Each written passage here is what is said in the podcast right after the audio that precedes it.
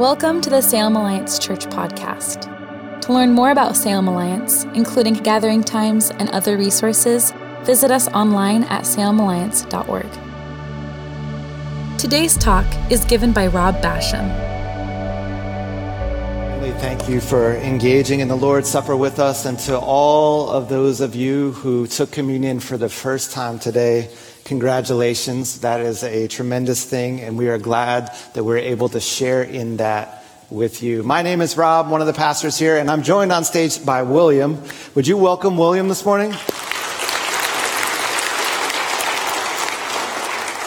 William pastors our youth at our international prayer gathering, which gathers every Sunday afternoon right here on our campus. And we're excited to hear from you today as well. We're going to get to team, tag team preach today, but we're in our fourth week in family gathers and we are talking about these timeless truths. We're gathering around the family table. There is no kids table at all. In fact, that's why you hear the fruit snacks right now and you can go ahead and open up your fruit snacks. If you forgot to get fruit snacks on the way in, go ahead out and get them. If you don't have fruit snacks at home, I'm really sorry. You didn't come prepared. That's our tradition around here. But we're doing fruit snacks and we're looking at these timeless truths from scripture that are good for every age, that just kind of, they're good for every generation. And today, the, what we're going to be talking about is this, this topic of faith and feelings. Faith in feelings. Does anyone ever have feelings in this room, right? It's something that we all have, and yet the church doesn't talk about feelings very often. We don't talk about emotions that often. In fact, in my seminary studies, as I look at systematic theology books, very rarely, almost never, is there a theology of emotion or a theology of feeling that is mentioned. Almost never. The church doesn't really want to know or understand what to do with feelings. In fact, oftentimes this is the way we interpret feelings. This train here. We have fact, and fact is what drives us. Fact is what drives us. It drives the engine of the train. And then we have faith, and that's a good thing. And faith gets to ride in the passenger car in the middle. And we don't know what to do with feelings, so we throw them in the caboose. If we mention them at all, it's an afterthought, and we toss them in the caboose. But you see, that's a problem. Because feelings and emotions are strong motivators in our lives. They're incredible ways. They're a gift that God has given us to express who He is to others, to express how we're doing inside us. And so today, we're going to talk about feelings. The theologian Walter Elwell goes on this historian's look at just how the church has many times neglected feeling and overemphasized intellectualism and traditionalism. Now, intellectualism and traditionalism are really important things. They're good things. We're an intellectual congregation. We are a Word of God congregation.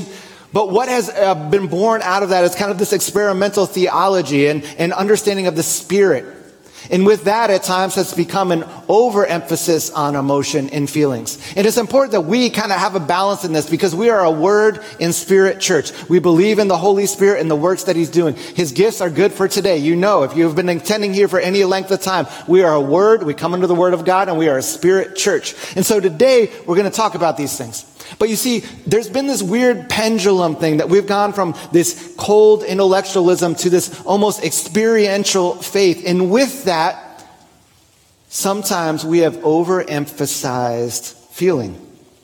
Today, it is our hope to bring kind of attention and a balance to these things. One of the reasons I want to talk about this is because of the many conversations I've had with people that have left churches in the last five to six years.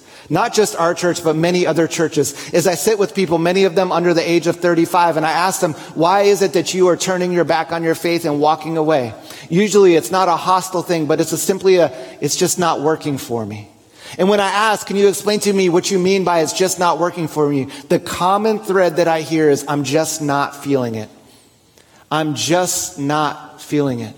I've prayed and asked God to reveal himself and make himself feel real to me and he hasn't, and so I'm out. Sometimes it's the feelings of numbness that cause people to leave, and sometimes people walk away because they hit a level of desperation and there's actually big feelings, and they don't know what to do with them. But we want to talk about this today. And my guess is that many of you here today are actually in a season where you're not feeling it. Where that is actually your cry. And I want you to know this morning that you're not alone and that we want to talk about that. And some of you are here today and we're talking about people who have left the faith and your heart suddenly becomes heavy for a prodigal in your life. A son, a daughter, a brother, a sister, a parent, a close friend that have walked away from faith. The prodigals are many, and this is one of the reasons we're talking about this this morning.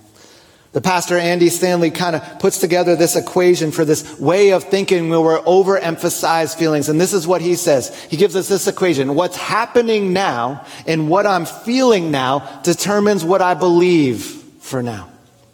What's happening now, and what I'm feeling now determines what I believe for now. If I'm to be honest, so many times when people ask me, how's your heart? How's your faith? How's your soul? This is the grid that I'm actually answering their question through. And if I'm to be honest with you, there are many seasons in my life where I have to simply say, I'm not feeling it right now. I don't know what's up.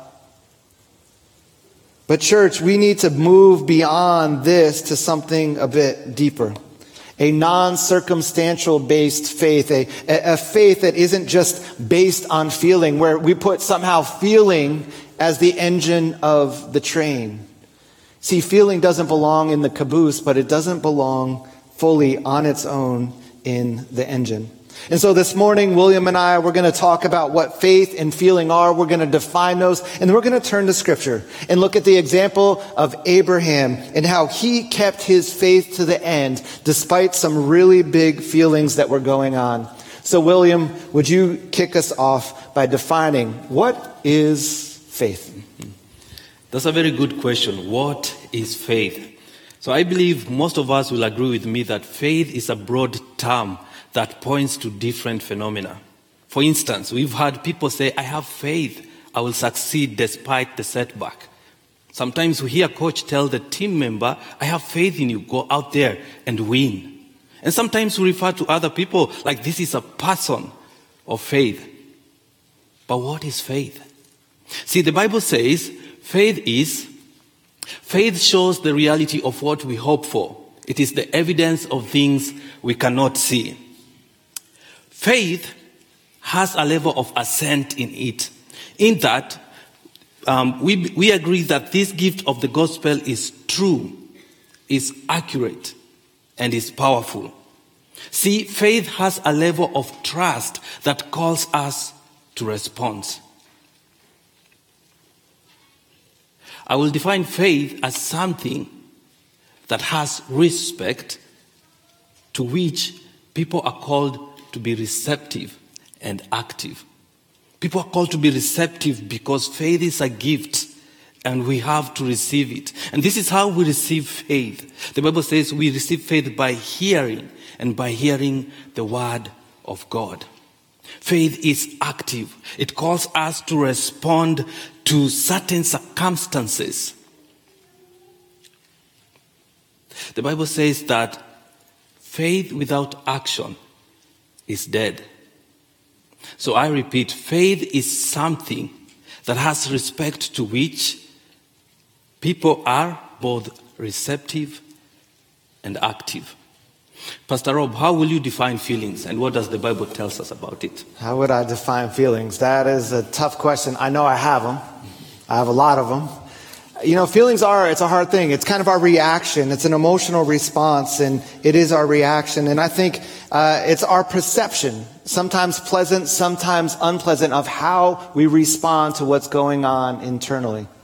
I think it's a lot easier to talk about feelings when you're talking about feelings with kids, right? You've got an almost three-year-old Eva, and I'm sure at times she throws tantrums. Maybe not. I mean, you, are an incredible parent, right? But sometimes I think she probably throws tantrums. You're like, whoa, those are some big feelings. And I don't know if you ever use any of these feel wheels, but sometimes we can look at these feel wheels for kids and have them kind of show us like, all right, let's put some words to your feelings instead of some big actions to your feelings. How are you feeling? Is it, are you sad? Sad? Are you happy? Are you scared? Is it anxiousness that you're feeling right now? And so we have these feelings. And as kids age, they're able to kind of handle their feelings a little bit better and they might not seem so big. Seems like that hits a pause in middle school. It feels like middle school is freedom to express your feelings in, in big ways again. But then as, as we grow, we continue to have lots of feelings, right? But I think sometimes kids look at adults and say they seem like to have their feelings generally pretty together. Well, kids, here's the deal. When you get older, you still have feelings. Like lots of feelings. Here's, here's how many feelings you have. Here's the adult feel wheel. like, there's, there's still feelings. Trust me, kids. This is what's coming for you next, right? You've got all these feelings and you're trying to figure out like, what is going on? How do I handle these things? What am I really feeling right now? What is the root of what I'm feeling? And feelings are there. And they, they do a lot in our lives. They like, they really affect how we act and what we're doing. And we need to understand that feelings play a vital role in our lives. But what I want you to hear me understand, understand this, like feelings are good. Feelings are a gift from God. We are made in His image. And guess what? God has emotions. Lots of them. In scripture, we see that he experiences grief and anger and compassion and love and jealousy and joy, just to name a few. Jesus, when he walked this earth, wept. Jesus, when he walked this earth, dealt with grief and betrayal. He was angered and he flipped over tables and it was a solid, righteous anger. He had emotions. In church family, we are created in his image. We are emotional, feeling beings, and that is a good thing. That is okay. May you experience a peace that transcends all understanding. May you feel that tranquil peace. Understand that you will likely hit seasons that are difficult where you have to cry out like the writer of Ecclesiastes and say, this all seems incredibly meaningless. I don't know what's going on. My work is toilsome. Why am I here? And you're just venting all of those things. Like we're made to do this and we cannot ignore our feelings. They're valuable and they're biblical and they give voice to our heart and our soul. And so we need to value feelings. We need to understand that they shouldn't be driving the chain, the train, but they are important. But you know what kills me? Oftentimes the church is known as the people that stuff the feelings, that they don't talk about it. It's kind of like we follow the advice of my reading rainbow friend here.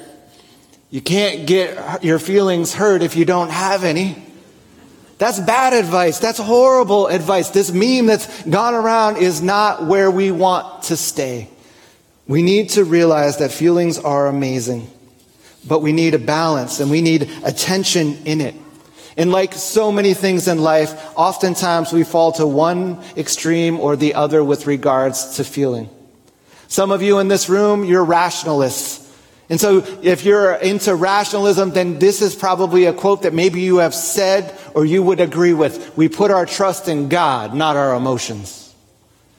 I'm not a fan of that saying because it simply says that your emotions and your feelings are untrustworthy, that you should fear them. And friends, we should not fear our feelings and our emotions. But then on the other extreme, we have this emotionalism. And this emotionalism can be defined by the quote, I can't help the way I feel. What do you want me to do? I can't help the way I feel. And many of you have spoken those words. And I don't like that quote either because it says your feelings have total control over you, that they are driving the train, and that faith has to follow that. And so, somewhere in the middle, is where we're called to be. Because emotions are a bad litmus test of how our faith is when that's all we're looking at. We shouldn't be coming to church looking simply for an emotional high. But we also need to understand that our emotions are not untrustworthy. They're actually super important in our spiritual journey on how we hear and interact with God, how we show His love to our community. They help us express that they indicate what we value and believe, and they reveal so clearly what's really going on deep down inside. And so we need to pay attention to them. One way that we can learn more of how to handle our feelings and how to keep our faith is to look at the story of Abraham in Hebrews 11. And so, William, would you talk to us a little bit about this story as well as sharing a little bit about your own personal story? Thank you, Rob. Before I share, I just want to ask a question to us. How many of us have been in a, a, desperate situation before? How many of us have been in a situation or a desperate situation and they wanted it changed before? Just like you, I have been in a, a desperate situation. Not once, not twice, but many times. You see, these are the moments when our feelings are magnified, right? These are the moments that are the make and the break of our faith. Those moments are desperate moments. I want to share a little story about myself before even we look at the Bible. See, I grew up in Kenya. Kenya is located in the east part of Africa. And Kenya is ranked as one among the poorest countries in the world. Unfortunately, I grew up in a low income family. So it was hard to make ends meet. For, for us in Kenya, for you to go to ninth grade, you have to pass a national exam. So I was lucky. I passed that and I, I, I, enrolled to high school. And for you to go to college, you're also t- supposed to pass another national exam. I did pass, but I could not enroll to college because we did not have the finance, and my dad was paying school fees uh, for my siblings. But one day in a vacation Bible school, someone approached me and said they were going to pay my tuition. I remember how I was so happy to hear that I will finally go to college. I felt like my dream came true. So a week before the enrollment, I quit my job. I start telling my neighbors how I'm so happy that I'm going to college and how I will miss them because I was going to, uh, to live on campus.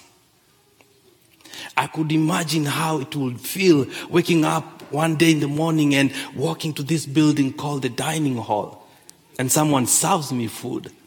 I was so happy. So I called this person and we arranged meeting. He called me back and he told me, William, I have the tuition with me. But for some reason, I'm not going to pay for your college. I was shocked. I was crushed. I felt like I was, I was, I was drowning in the deep oceans. It was painful. And I remember I turned to God and I asked, why? God, why me? I was so desperate to go to college to a point that when that was taken away from me, I was ready to walk away from faith. Let's take a pause and let me ask a question. Will des- desperation destroy your faith or deepen it? We will get back to that. But now we want to look in the Bible for a man who's, during his desperate moment, his faith was deepened. And we see this in the book of Hebrew. And I'm going to ask Pastor Rob to read that for us. Hebrews 11. It was by faith that Abraham obeyed when God called him to leave home and go to another land that God would give him as his inheritance. He went without knowing where he was going. Abraham was confidently looking forward to a city with eternal foundations, a city designed and built by God. It was by faith that even Sarah was able to have a child, though she was barren and was too old. She believed that God would keep his promise. And so a whole nation came from this one man who was as good as dead. A nation with so many people that, like the stars in the sky and the sand on the seashore, there is no way to count them. It was by faith that Abraham offered Isaac as a sacrifice when God was testing him. Abraham, who had received God's promises, was ready to sacrifice his only son, Isaac, even though God had told him, Isaac is the son through whom your descendants will be counted. Abraham reasoned that if Isaac died, God was able to bring him back to life again. And in a sense, Abraham did receive his son back from the dead. Thank you so much, Rob. Most of us know this story about Abraham and how God called him. How Abraham was desperate to have a son and God provided. But then one day God comes to him and say, Hey, Abraham, I want you to sacrifice your son. I know the Bible does not tell us how he felt, what his emotions were, but I can imagine as a parent how painful and how hard was, he, was it for him to bear, knowing that he was the one who was going to sacrifice his son. I can imagine the question he had for God, remembering the promise that I'm going to make you a father of a great nation through this son. But now God is asking him to sacrifice him. During this desperate moment, Abraham obeyed. And as we have read, God provided a lamp for the sacrifice. Now, back to my story. It was a very hard season for me, knowing that that opportunity to go to college was taken away. But then I realized two truths. I realized that I was weak. I had a weak faith. But also I realized that God was faithful. So I told him, I will trust you. The following week, I was supposed to help at a medical camp, and someone came to me again and said, I want to pay your tuition. And this is how the story ends. I was able to go to college. Because just like Abraham, when I let God take control, God made a way. In our desperate moment, may we allow God's will to be done. Not our desires, but God's desire. Desperation creates these big feelings. And when that happens, we come to a crossroad and either we deepen or destroy faith. Pastor Rob, will you tell us what we can do so that when we come to this desperate moment, we can still remain grounded? Yeah, William, thanks for sharing your story. And Church family, I think, like you said, faith is both receptive and action, right? It's active. And so we receive this word, but what are some steps of action that we can take? What are some next steps that maybe we can walk through to just strengthen and encourage our faith? Let me end this morning by just giving you a couple of these next steps, three of them. First one is so blatantly obvious that I feel bad even having to say it. But can we talk about our feelings? Can I just encourage you to be honest and talk about your feelings? Talk about how they impact you, how they impact how you relate to God, how they affect your faith. We need to talk about these things.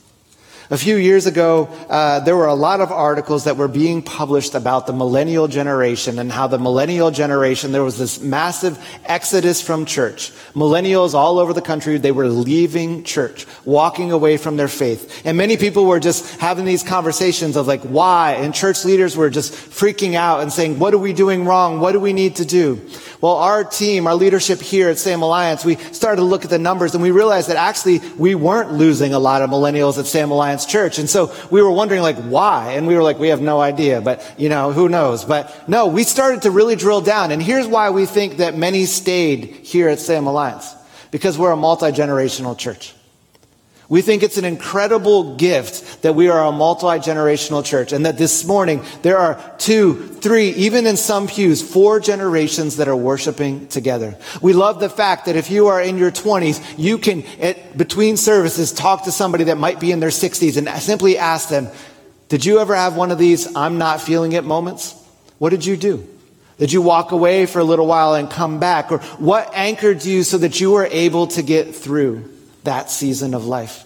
You see, those conversations that are able to happen because of the richness and the beauty of our multi generational church are valuable. May you not miss them. Even this week, would you consider talking to somebody that, that likely has walked through that desert season and come out the other end and ask them, how did you get through? What worked for you? What did you do that allowed you to stay anchored and plugged in? A second thing that I want to encourage you to do is to go Psalm 42 on your feelings. Go Psalm 42 on your feelings. Talk to your feelings like the psalmist does. You see, oftentimes we wake up and we let our feelings talk to us. We let that self-talk get the best of us and it starts to dictate what our day is going to be like. But can I encourage you to talk to your feelings, to go Psalm 42 on your feelings? Psalm 42, like many of the Psalms that we see, has a very clear pattern in it. I am, but God, you are. So I will. I am angry. I am disappointed. I am depressed. I am full of anxiety. I am fill in that blank. But God, you are. William, you said when you got to this, I am disappointed. I am weak in my faith, but God, you are faithful. You are true to your promises, so I will. And then you determine how you will act. In Psalm 42, the psalmist says, Now I am deeply discouraged, but I will remember you, God. You pour out your unfailing love on me each night. You are my rock, and I cry out to you. So I will put my hope in God. I will praise him again, my Savior and my God. Church family, we've shown you this before, but can I encourage you this week to every morning simply wake up and write a psalm. Talk to your feelings. Go Psalm 42 on your feelings and talk to your feelings. Don't let them talk to you. Don't let them be the train engine that dictates where your faith is going, but bring them along for the ride. And the final thing here is one that I think is really important. Church family, may we realize that in those moments where we aren't feeling it, yet we remain, yet we lean in, that that is actually extravagant, extravagant worship. You see, many of you here today, you're not feeling it, and yet you're here. You're prevailing. You're walking in perseverance. You're attempting to stand and mouth words and take the, the bread and the cup and you're leaning in, but you're not feeling it. You're leaning in, but you're in a dark season of life. You're leaning in and things aren't going well. And can I just tell you, that is amazing. That is incredibly extravagant and high worship. And your Father God looks down on you and he sees you. He sees you and he receives your worship. He receives your response in the desert season of your life and it is beautiful to him. One of my favorite passages of scripture is in John 6. And in John 6, we see Jesus is giving this really, really difficult teaching. And many, many people that have been following him desert him. They leave. They say this is such a difficult teaching. It's hard to understand. Who could possibly accept this? And Jesus turns to his inner 12, his 12 disciples, and he says, Are you leaving too? Are you also going to abandon me? And it's Peter that speaks up and he says, Lord, to whom would we go? You have the words that give eternal life. We believe and we know you are the Holy One of God. Some of you here today are in the dark night of the soul season. Your anxiety has turned to panic. Your depression is getting the best of you. Some of you are here today and you're in that desperation that William was talking about. Your marriage is not going really well. There's an estranged relationship in your life that is consuming your self talk. And yet you're here. You are here and you are leaning in and it might not feel like it's working and you might feel numb and yet you're here worshiping through the pain, worshiping through the silence, worshiping through the difficulty. And can I just say that your presence here is extravagant worship? Thank you for leaning in. As we head back into worship now, I just want to just encourage you. Some of you, even this morning, would you bring that truth to God? Would you be reminded of Him? Remind Him how you're feeling and sing the truths of who He is and begin to formulate how you plan to respond even as we worship.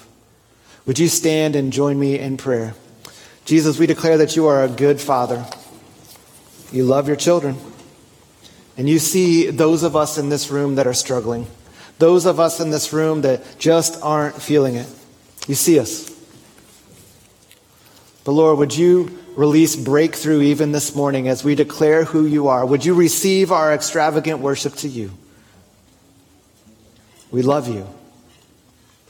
We tell you that your faithfulness endures. Come and meet us here this morning. In Jesus' name, amen. Thanks for listening to the Salem Alliance podcast. We hope you have been challenged and inspired. Salem Alliance is a community of believers located in downtown Salem, Oregon, and we are passionate about our city being a city at peace with God. To experience other messages and discover more about who we are, please visit salemalliance.org or download the Salem Alliance app. And again, thanks for listening.